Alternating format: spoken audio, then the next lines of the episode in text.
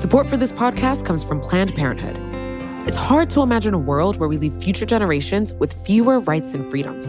Since the Supreme Court's decision to overturn Roe v. Wade, politicians in nearly every state have introduced bills aimed at blocking people from getting the essential sexual and reproductive care they need, including abortion. Planned Parenthood believes everyone deserves access to care. And with supporters like you, they can reclaim our rights and protect and expand access to abortion care. Visit plannedparenthood.org/future to learn more and support their cause. Support for this show comes from Atlassian. Atlassian software like Jira, Confluence, and Loom help power global collaboration for all teams so they can accomplish everything that's impossible alone. Because individually, we're great, but together, we're so much better. Learn how to unleash the potential of your team at Atlassian.com. That's A T L A S S I A N.com. Atlassian.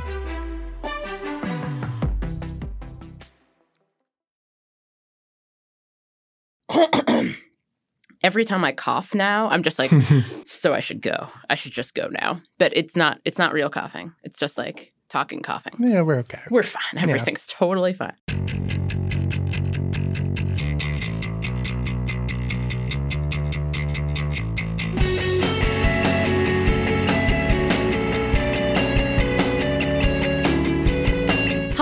And welcome to another episode of The Weeds on the Vox Media Podcast Network. I'm Jane Coaston. Joining me, as always, is ProPublica's Dara Lind and Vox's science reporter Brian Resnick to talk about coronavirus. Woo! Okay, not actually. Viral woo. outbreaks, always super fun. See, Yes. we assume that this episode is going to be listened to primarily by people who are, for one reason or another, involuntary or involuntary isolation. Because I know that if I were quarantined for several weeks, the first thing I would want to do would be to listen to my favorite politics and policy podcasts. Absolutely. There's potentially a lot of time to kill in the future for Pretty much. in Yep. this country. So, you know, the more content you can create, the better. You're this- actually performing a good public service. This could also be the time I finally learn how to play a card game of any kind.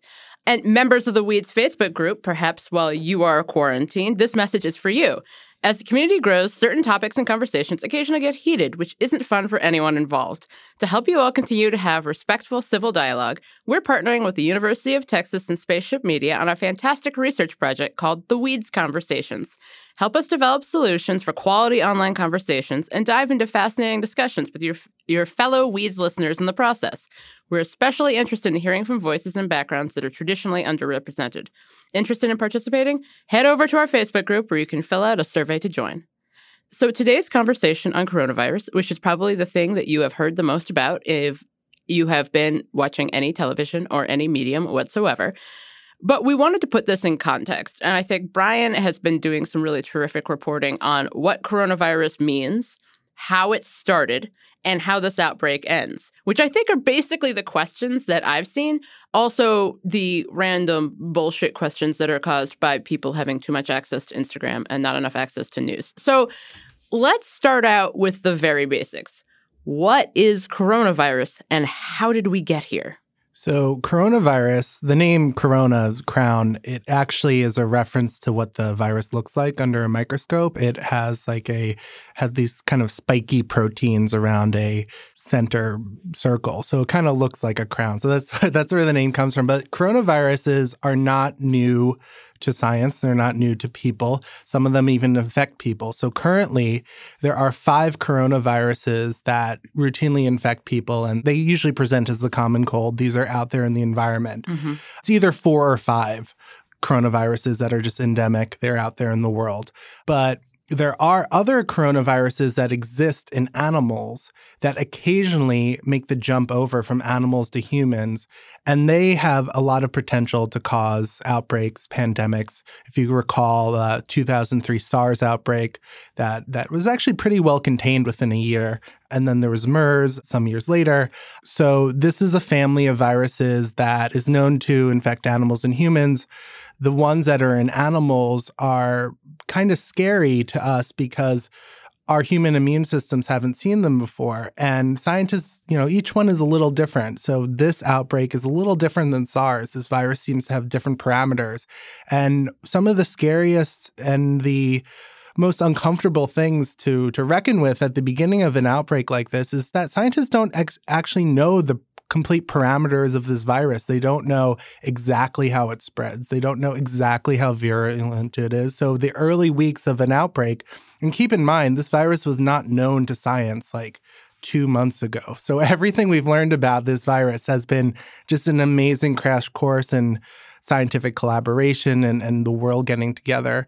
This is a virus that's new, but also related to ones that are familiar. And it's interesting you bring up people coming together to learn about this because part of why this particular virus is so dangerous is because people are coming together in large groups. It began in areas of incredible population density. And one of the things about the virus is that because it's not like Ebola, it's not like diseases where the infection is itself incredibly dangerous to most people. You can be ambulatory, walking around and have this and be able to spread it to people who might be more vulnerable to it. Yeah. Right. And, and I think this is also where what you were saying about the parameters is super important because if you think about the responses to and the public health responses to infectious disease is like one, prevention, and two, containment and like treatment of people who are already or might be infected and monitoring of people who might be infected. Like, in order to know how to deal with the people who might be infected group, you have to know how long it's going to be before symptoms start showing up. And so some of the most worrisome things that we've seen in the last few weeks as it's become increasingly clear that after what seemed to be a very successful initial containment, this has in fact spread to more countries or stories where people, you know, were initially tested and tested negative and then tested positive because the test wasn't fully developed enough because science wasn't familiar with enough with the virus. Cases where people who had been asymptomatic for a long period of time then developed symptoms. All of these are things that if we understood in a textbook sense what the virus was, we would understand how to respond to. But as it is with learning on the fly, the potential for successful containment starts getting questioned. And so, like, how do you successfully contain a virus that you don't yet understand? And, Yeah. like, does it seem like the kind of public response is learning on the fly to this, or are we still kind of a few weeks behind? Well, we are a few weeks behind in the sense that testing in the United States hasn't really been very robust. Um, the CDC uh, encountered some problems with the earliest tests that they manufactured. They sent them out to some labs across the country, and the labs couldn't validate them. They couldn't. They were getting inconclusive results, so that kind of put us back. And there was a lot of problems with testing where it was only available at a few labs. Like the capacity to test wasn't very big, and then the CDC had um, the, their case def- definition for those who qualified for the test was really narrow. It was just um, limited to people who were who had been traveling to areas that that were that were where the virus was spreading. But uh, on your question is like how generally to contain, like yes, testing is like we need to know where this thing is to control it. Perhaps a good example of a virus that was like really successfully contained was SARS in 2000, 2003. That outbreak, you know, it's a, it's a similar, it's a part of the same family of viruses. Um, that outbreak was basically eliminated within a year, which is amazing. Um, and the way that happened was was through isolation of known cases. So if you get sick, you know, if you put someone in isolation, eventually the human immune system kicks in and destroys the virus. So and if you can get everyone with the virus away from everyone else, then, you know, eventually, you know, the human immune system will will do it or the virus will kill the person unfortunately. Um, but there were a few things about SARS in 2003 that are really hard to replicate here. One is SARS in 2003 got people sicker. It was more likely to give people a pneumonia, which is uh, you know a really severe symptom of an illness. So those people are more easily identified. This virus seems to hit people and they can have a whole range of symptoms from mild symptoms to medium and then severe. And so you know, if someone has pneumonia, they can easily go to the doctor and be contained because the symptom is so obvious. A lot of the problem here is that the symptoms of this look like a common cold, they look like a flu. People are used to, you know, having some sniffles or a cough and like going out and doing things. And then at the same time, like the testing capacity in the United States hasn't been at a point where everyone who thinks they might have been exposed to this for some reason or another can go and get tested for coronavirus like that this that capacity hasn't existed. And you know at the same time you know you probably wouldn't want to overwhelm the system with people who want to get coronavirus tests who you know originally this was this was travel related. So like why should the cdc allow every hypochondriac to get tested when they don't have that many tests? Balancing all these things is really hard but i've been talking to epidemiologists all this week so far and they keep emphasizing we need to know where this thing is we need to know like the background rate of of like the the most extreme cases always rise to the top we know who has died we know who is like most severely infected but we need some more surveillance to know like just how prevalent this is. You got at something really important, which is that this is particularly challenging because coronavirus looks like a lot of other things. And so, one, that is challenging from an epidemiological perspective, but also challenging from a public health perspective, because I think one of the challenges that we're facing right now is that there's the actual virus, mm-hmm. and then there's the societal, economic, political impact of the virus. And that, the secondary impact, the danger of that is panic and the abject panic that I I think I've seen people listening to this podcast are probably seen. That seems to me far more concerning because panicked people are not smart people, and that's generally how humans work. So I'm interested in hearing from you some of your thoughts on uh, how is that panic impacting testing? You know, for example, people who are like, I have a runny nose it, like what is this is this that especially one of the other challenges is that in the united states the examples we have of a cross borders epidemic are diseases that are either far worse or far more likely to be t- happening within a specific population for example, the beginnings of the HIV crisis in the United States, a part of that was like, well, it seems to be those people's problem. Gay-related immunodeficiency. the original name for yes. HIV, if folks aren't familiar with that. Yeah, fun, and fun you know, when it was first identified, and you know, people started writing about it in June 1981. It was like, this is happening to homosexuals. This seems to be a homosexual-related disease. One, that wasn't entirely true at the time, but people didn't really know that. But the idea that, like, okay, this is a separate population and Which means you can identify a risk factor. Right. But also because of how HIV and ultimately AIDS works, it's, it's a collection of symptoms, which is sort of like, what's your T cell count? Are you starting to develop like opportunistic infections? Like, there are things that you're like, okay, all of these things together tell us something. With coronavirus, we don't seem to have that at all. Coronavirus is a unifier. Yeah, I mean, finally, we were joking two weeks ago on the podcast how everybody has had this like Vox flu. And I remember like my first thought upon getting sick was like, is this coronavirus? And obviously, the flu is an actual killer. This is somewhat of a flu killer. season. It so. is flu season. And so, how are how are researchers thinking about this? And especially because I think that contributes to the panic that if you hear someone sneeze in a restaurant, mm-hmm. people's first reaction should probably not, you know, it's the old saying, if you hear hoofbeats, it's probably horses, not zebras. But in this case, it could seemingly be either. Yeah. So this is something I've been trying to think a lot about. And it's a hard thing to communicate like the risk of this and, and right. the way to think about the risk is that the risk is public so this is a spy- virus that you know can attack any population of human being but the risk isn't evenly distributed of like who is most likely to die from this. It seems pretty clear from the evidence so far that older people are the ones who get the most sick and they are the ones most likely to die. And actually with scientists are unsure like why children don't seem to be very heavily affected by this. So you have to think of the risk as public. Like you can get this disease and be okay. It's a, it's it could you know cold and flu like symptoms. You will survive. Most people, I think it's around eighty percent of people, have mild or moderate symptoms of this.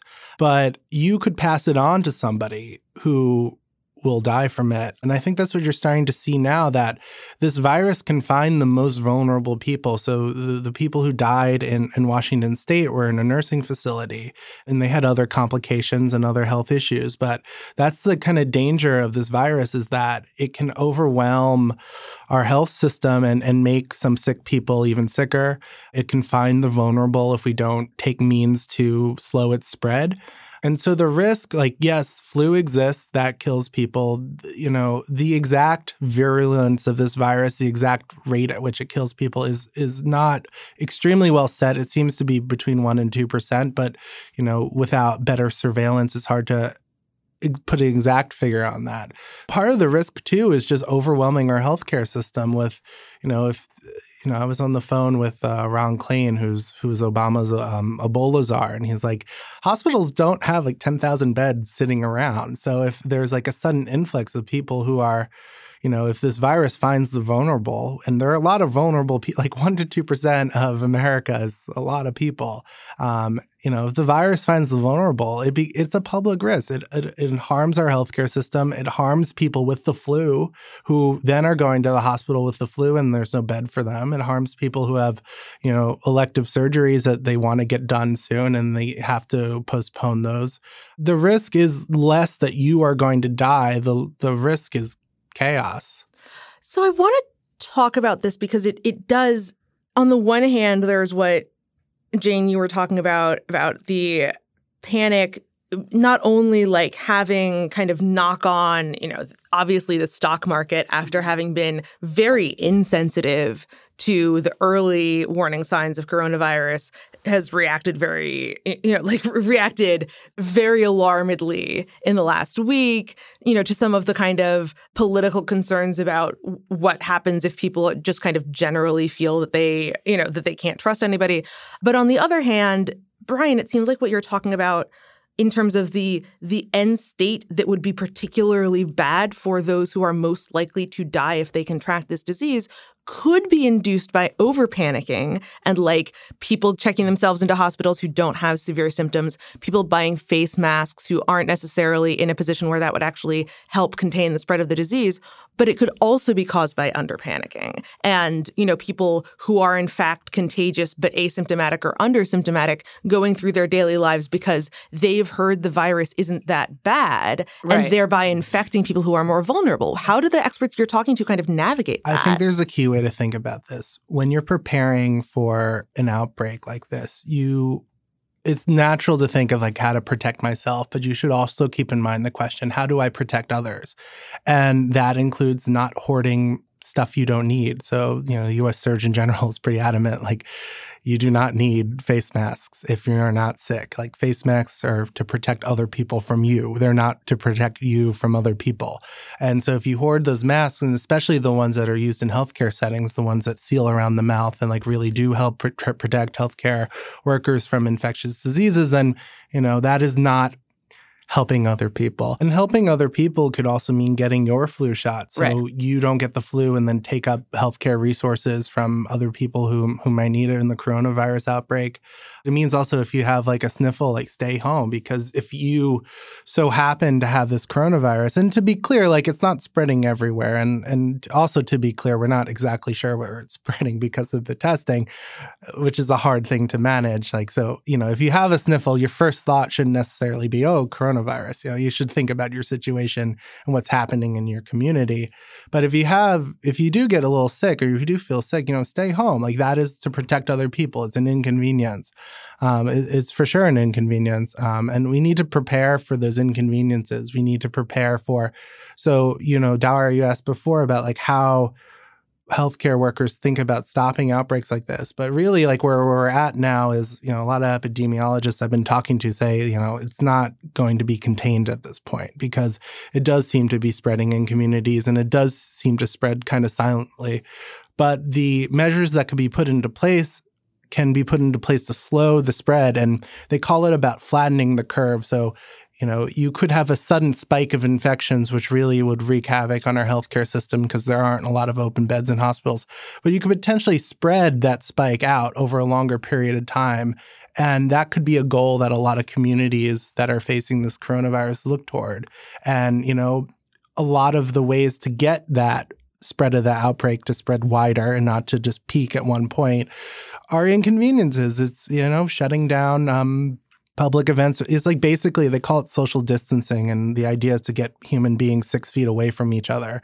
So it involves like canceling concerts. It could be it could involve um you know your your child's daycare being closed. It could involve like places mandating t- telework. It could involve I don't know, um, transit times being staggered or, or things like that. Um, an inconvenience might be placed on a lot of people to slow the spread of this and to not overwhelm our systems and cause like the biggest problem of an outbreak like this, which is not it is death, but it's also just chaos. I think we should take a break. And then I want to talk a little bit more about that social impact and how how we actually in this country deal with an outbreak.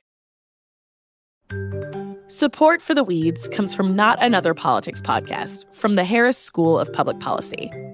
With the constant news cycle, there's a lot of noise out there. Opinions are plastered all over social media, pundits are throwing out hot takes without any sort of context, and it's only getting worse as we dive farther into election season. We know that if you're listening to us at The Weeds, you're looking to cut through all this. And if you like this show, you might like Not Another Politics podcast. Not Another Politics podcast is produced by the University of Chicago Harris School of Public Policy. They want to take a research and data approach to analyzing hot button issues and offer perspectives that go beyond the headlines. They cover a wide variety of topics in their episodes, but a few recent episodes that you can listen to include a deep dive into why women are underrepresented in US politics or whether or not we can believe political surveys. You can listen and subscribe today at harris.uchicago.edu slash NAP. That's N-A-P-P.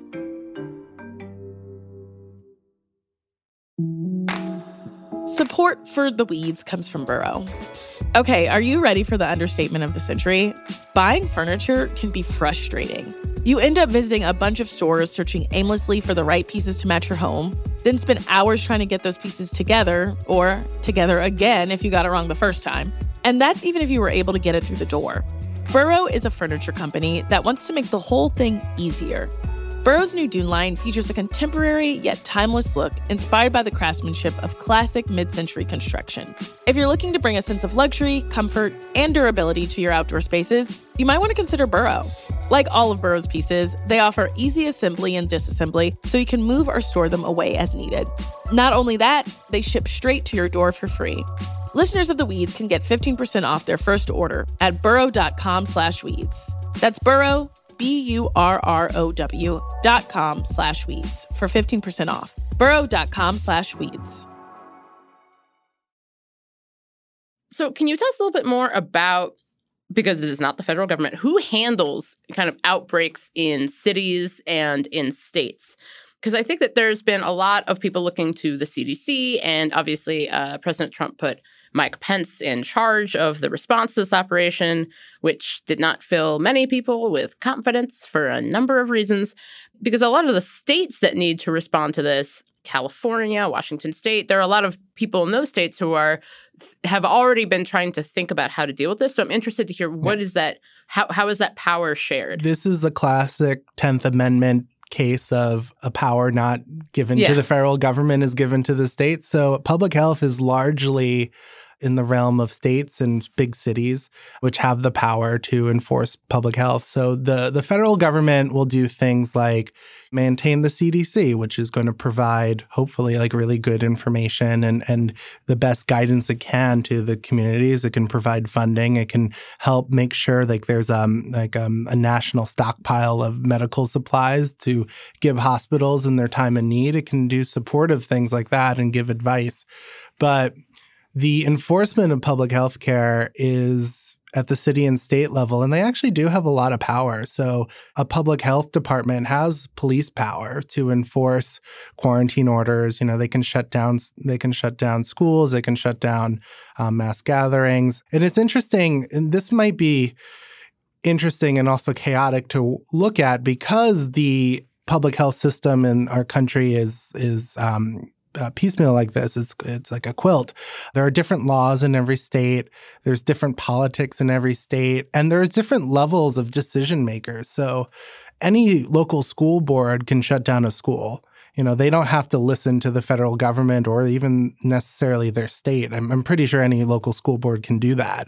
So you might see people starting to make decisions that are different than the communities next to them. Um, New York City, which has a really strong health department, can impose different restrictions than Boston or Philadelphia or Alabama. Um, and you see this with a lot of outbreaks where the decisions that might come through might be more influenced by politics and optics than it is like science. So, if you remember in 2014 during Ebola, there was this nurse coming back from Africa who had done like heroic work treating people. She had not gotten the disease. She wasn't sick. She wasn't exhibiting symptoms. No healthcare professional said this woman was a risk, but still, Chris Christie when he was governor at the time, mandated her into quarantine and isolation after she returned from Africa. And she said her um, her rights were violated. She actually sued and got a settlement out of that. But you know, something a little disconcerting was I was talking with a healthcare professor a few days ago who has done some research on state quarantine laws and just finds that they're like a lot of them are really they haven't been updated in a while. So like, not all state quarantine laws will protect you if you have to stay home um, from work. Yeah, I'm, I'm, I'm looking Yeah. at this review of state laws from 2016 and 2017. You know, only 20% of states have that. And, you know, mm-hmm. this is in a context where like only 10 states went back after the Ebola outbreak, which really seemed to be a moment where policymakers realized that state and federal quarantine regulations hadn't really been updated in a mm-hmm. while because the last few infectious, you know, like SARS, I think was the real last infectious disease mm-hmm. panic before that. And that's 2003, which was over a decade prior and was contained before it hit the US in substantial Yeah, you know, in yeah. ways. So it really, we should, we'll, we'll like drop this into the show notes because it's both a good starting point for what laws are in your state and a good way of pointing out kind of where the very real obstacles you're, that an affected individual would be put under are. And there are real, you know, considerations about civil civil liberties, and like I said, um, public health is a like is a legal power that states have. Like they could, you know, I'm not saying this will happen. Like I feel like everything that will happen with this outbreak will start off on a voluntary basis. You know, so voluntary quarantines of family members of the of the infected and things like that. And I would guess, you know, a lot of people. You should think of if if it comes to this, you should think of it as like your civic duty to to follow orders from your local public health department, kind of uh, like you would think of jury duty. Like it sucks to have to stay at home for two weeks because you were in contact with someone who who got this virus, but you're you're doing that to protect other people. But the law allows like you know, a police officer can like check on you and make sure you're staying at home. You know, that could happen in some places. Um, I, I'm I'm not sure if it come. I'm not sure it's ever come to that, but like, you know, I think like the classic example in New York City is like Typhoid Mary. I think Right. she I was just the yeah, case of Mary Mallon. Yeah, and it's interesting because there's been a lot of one, was she just a scapegoat essentially Mm-hmm. for typhoid, which is a disease of are you in a high population density area with very poor sanitation? Congratulations, you're in early 20th century New York. And so, yeah, it's it's interesting thinking about how we have these specific examples, but especially at a time in which our news has been uh, so effectively nationalized. If something is happening in the DC area, I will hear about it eventually. But I think that a lot of people do look to the federal government and do think of them as being the authority on this. And then you have the federal government essentially saying, like, this is up to the states. Do you think that there's, is there any concern that that kind of back I mean, and I forth? don't want to. I do want to make sure that we're clear about this. Like, while it is true that a lot of the specifics of things like employment compensation are exclusively state level, after the Ebola outbreak in 2014, the CDC did review its federal quarantine regulations and put out a new version of those in early 2017. And it's actually it is very interesting and moderately whiplashy to go from reading about the kind of right now the tone of a lot of media coverage looking at the Trump administration is were they really prepared? Are they doing enough? And then to go back and look at the articles written when this new quarantine regulation was being finalized in which the tone is wow this is an awfully aggressive regulation. Can we really trust the Trump administration with these kind of powers? Right. won't mm-hmm. they use them overly aggressively? But it is true that the CDC is capable of doing more to enforce mandatory quarantines than it has in the past that does create this weird kind of compensation gap where as our former colleague Sarah Kliff has been documenting people are placed under these federally mandatory quarantines for testing and then get these massive hospital bills because their state doesn't cover that And to be clear about this, yes, the CDC does have quarantine power, especially particularly of um, travelers. So if you're entering the country, the C- this that's the CDC, and also the CDC. Like there is uh, these legal experts I've been talking to, like if they deem a local authority isn't doing enough to stop an outbreak, they can they can like you know pull rank and, and go in and, and take over, which I I'm I'm told is, is is very rare and probably unlikely to happen. Yeah, it, it's definitely true that there this is all kind of reliant, especially the extent Brian to which you know what you were saying earlier about it's going to start voluntary and only if it really ramps up will this become a matter of like policy diktat, but. Mm-hmm the extent to which people are willing to do voluntary activities does rely on their trust in government. Yeah. And while there is existing political science research that shows that like people's kind of gut reaction in cases of an infectious disease outbreak is to put more trust in people they consider to be apolitical experts like the CDC, mm-hmm. that there are open questions about how that gets refracted if people already fundamentally distrust the government. And one yeah. of the dogs that I've been a little bit surprised hasn't barked yet is there is at this point kind of strong incentive either in a Trump critic at media atmosphere or in a pro Trump but anti quote unquote deep state media right. ecosystem to encourage the idea that what officials are telling you is wrong. The idea that coronavirus is a hoax, as like yeah. Trump kind of sort of said at one point during a rally. Yeah, it was, un- it was like the Democratic reaction was a hoax, right, but then you're right. hearing from people I think it's almost impossible to have this conversation without talking about the political context. And right. I think that there are a lot of people, I mean, when people are talking about the economy or when people are talking about this, there is a like, and how will this impact the election in November? And so you see uh, conservative commentators like Rush Limbaugh and others basically saying, like, this is not as bad as the flu. Like, this is just something out to get Trump or something like that. And like, that is not true. But it is also true that there is a context here that people need to acknowledge when they're talking about it. You can see it in the number of press conferences that Trump has attempted to have and the efforts to rely on the CDC while the CDC has had its funding cut and, the, and putting the CDC front and center in this conversation as being like, you may not trust the White House, but you can trust the CDC. I think we should take another break. But I'm interested, I think for our listeners, I think it might actually be helpful to just go through some really basic questions and answers about what individuals and families, particularly, can do if you are concerned about this. So let's take a break. Support for this show comes from Atlassian. Atlassian software like Jira, Confluence, and Loom help power global collaboration for all teams so they can accomplish everything that's impossible alone. Because individually, we're great but together we're so much better. That's why millions of teams around the world, including 75% of the Fortune 500, trust Atlassian software for everything from space exploration and green energy to delivering pizzas and podcasts. Whether you're a team of two, 200 or 2 million, or whether your team is around the corner or on another continent altogether, Atlassian software is built to help keep you all on the same page from start to finish.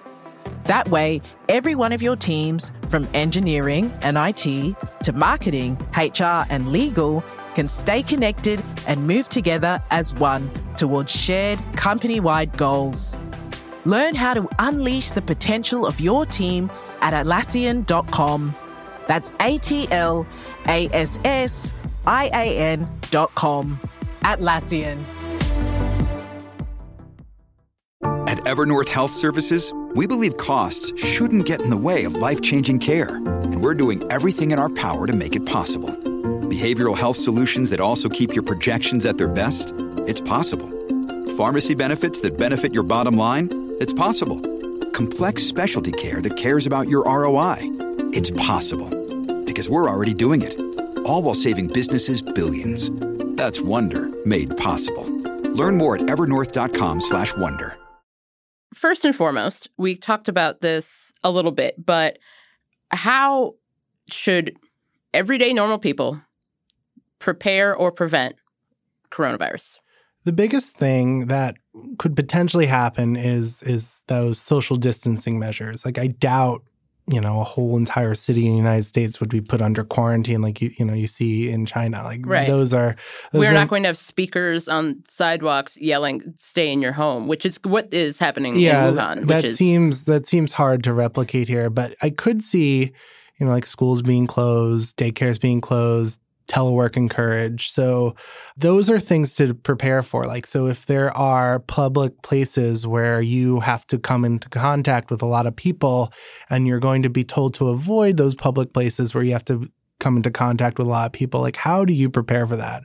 The CDC has recommended that parents call their schools and ask them about, you know, what are your plans? Like, do you offer any teleschool in the case that, you know, we're not going to send kids to school for a few weeks?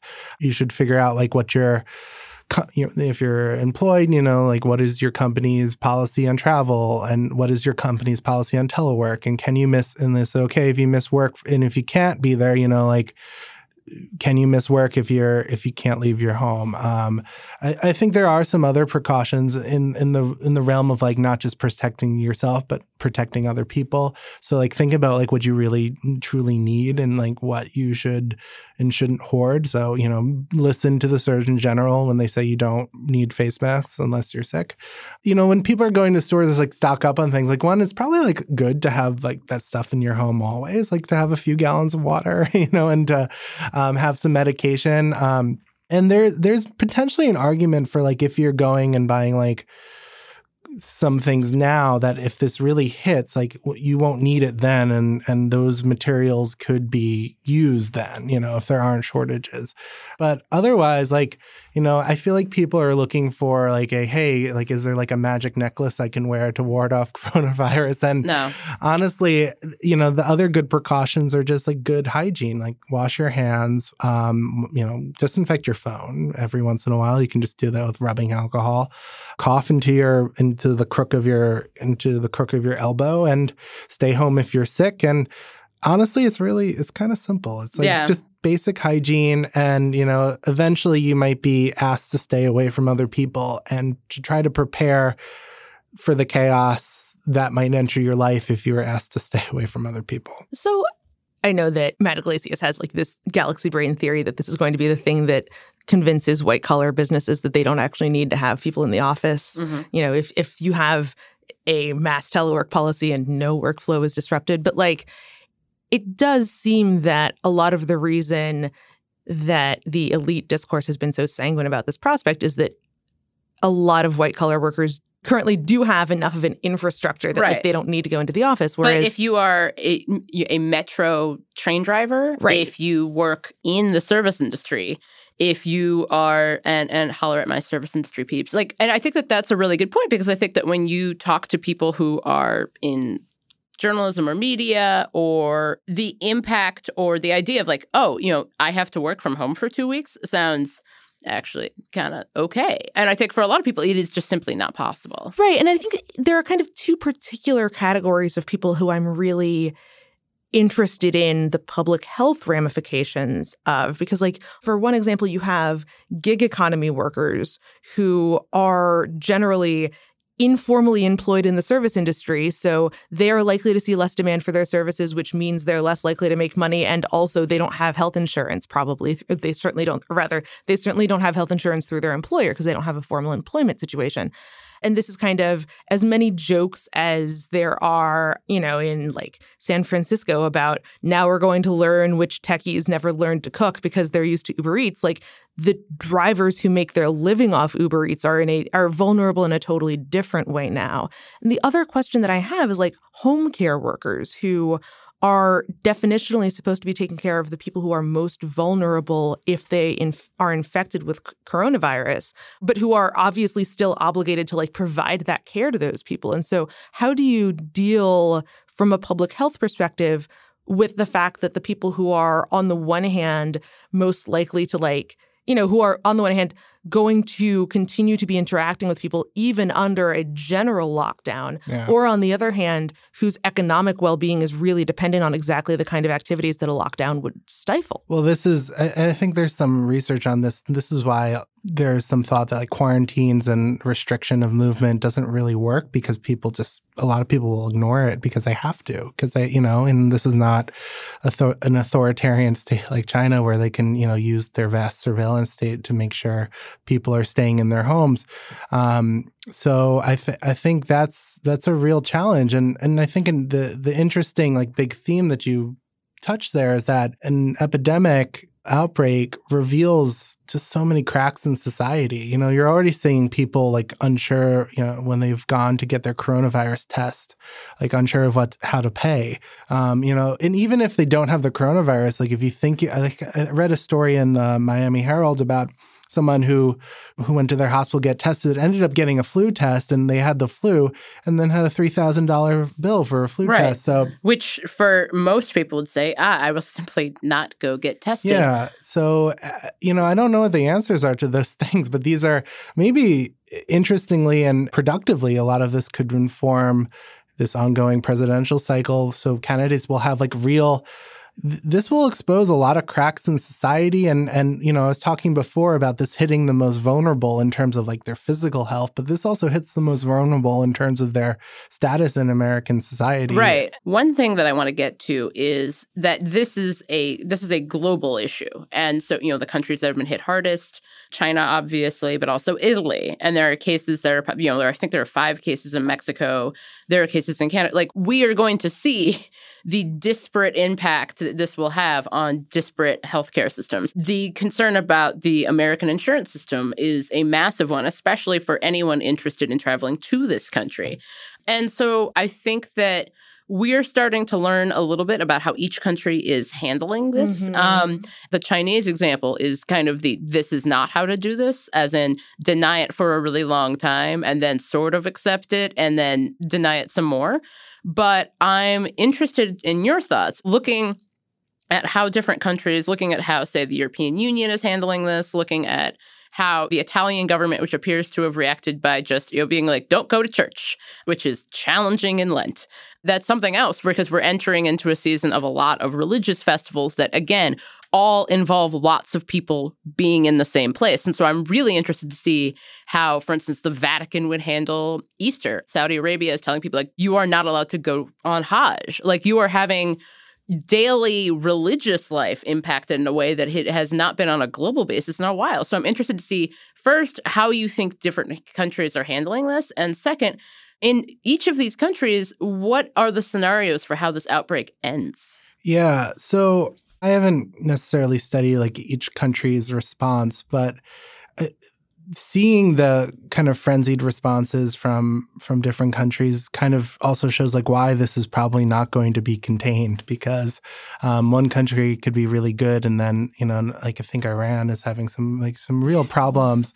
Um, something I would really advocate for for listeners and and for anyone thinking about this is to you know as we see the numbers of people infected around the world explode like not to look at those numbers and and, and fear them but like to maybe also have a little bit of compassion um, you know, these are people, if you're infected with this, you know, just think of one person who has been infected with a disease that's new to science and that's scary. And, you know, you're, and when you get infected with that, your family members are not allowed to leave the home or they're supposed to be in quarantine because they're, because they're told that they might be carrying the virus too.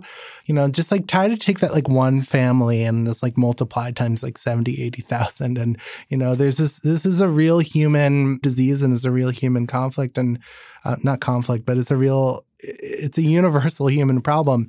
And I don't know exactly about, you know, like how each country is is dealing with it, but this like a scenario that is like emerging is that this actually doesn't get contained. It doesn't go away. Um, it can hop, you know, around the world as much as it wants. From yeah, can you? yeah. Um, I know. I'm sure we've heard the like you know at some point like 70 to 80 percent of the world's population Yeah. could have this can you explain what that means in a way that doesn't sound like world war z Yeah. So that Yeah. that I think that comes from one Harvard epidemiologist, and and you know, not like I said before, a lot of the like the parameters of this virus are not like Right. extremely well set and known. But there are a few scenarios that that I've been told that could happen, and, and the best case scenario is out is out the door. Um, the containment of this thing to the places where it originated it's it's already done. So a few things could happen. One is that it could show some seasonality effects, where as temperatures rise, um, this is how it happens with the flu. For a variety of reasons, things become less contagious. Certain viruses become less contagious in in the summer months. And I know Donald Trump was like, "This the summer will kill it, the heat will kill it." But um, when when in higher humidity environments, um, I, I think it's the case that viruses don't live as long on surfaces, and also like the human immune response is a little better. So it could be the case where we get like a, the northern hemisphere at least gets a break in the summer and then this kind of goes into the southern hemisphere when they have their cold and flu season and then kind of comes back so the scenario is like that seasonality kind of buys the world some time and maybe by next year there could be a vaccine that could be broadly distributed the vaccine race is is on. The, uh, you know, we've spoken to several vaccine manufacturers who are hoping to get clinical trials in you know, the next several months, which is really, really, really fast. So, and I think there's also concurrent research in antiviral medications that might help slow the spread of the disease. So, like, we have to see in like the months ahead, like what natural pattern this virus um, takes because it's it's increasingly looking like this is not just an outbreak. This is going to be added to the list of coronaviruses that routinely infect humans. Fantastic news. And if you'd like to discuss coronavirus while in voluntary or involuntary isolation, you can do so in the Weeds Facebook group. I'd like to thank Malachi Brodus, our engineer, Jeff Geld, our editor and producer, and Brian Resnick for helping us out this week. The Weeds will return on Friday.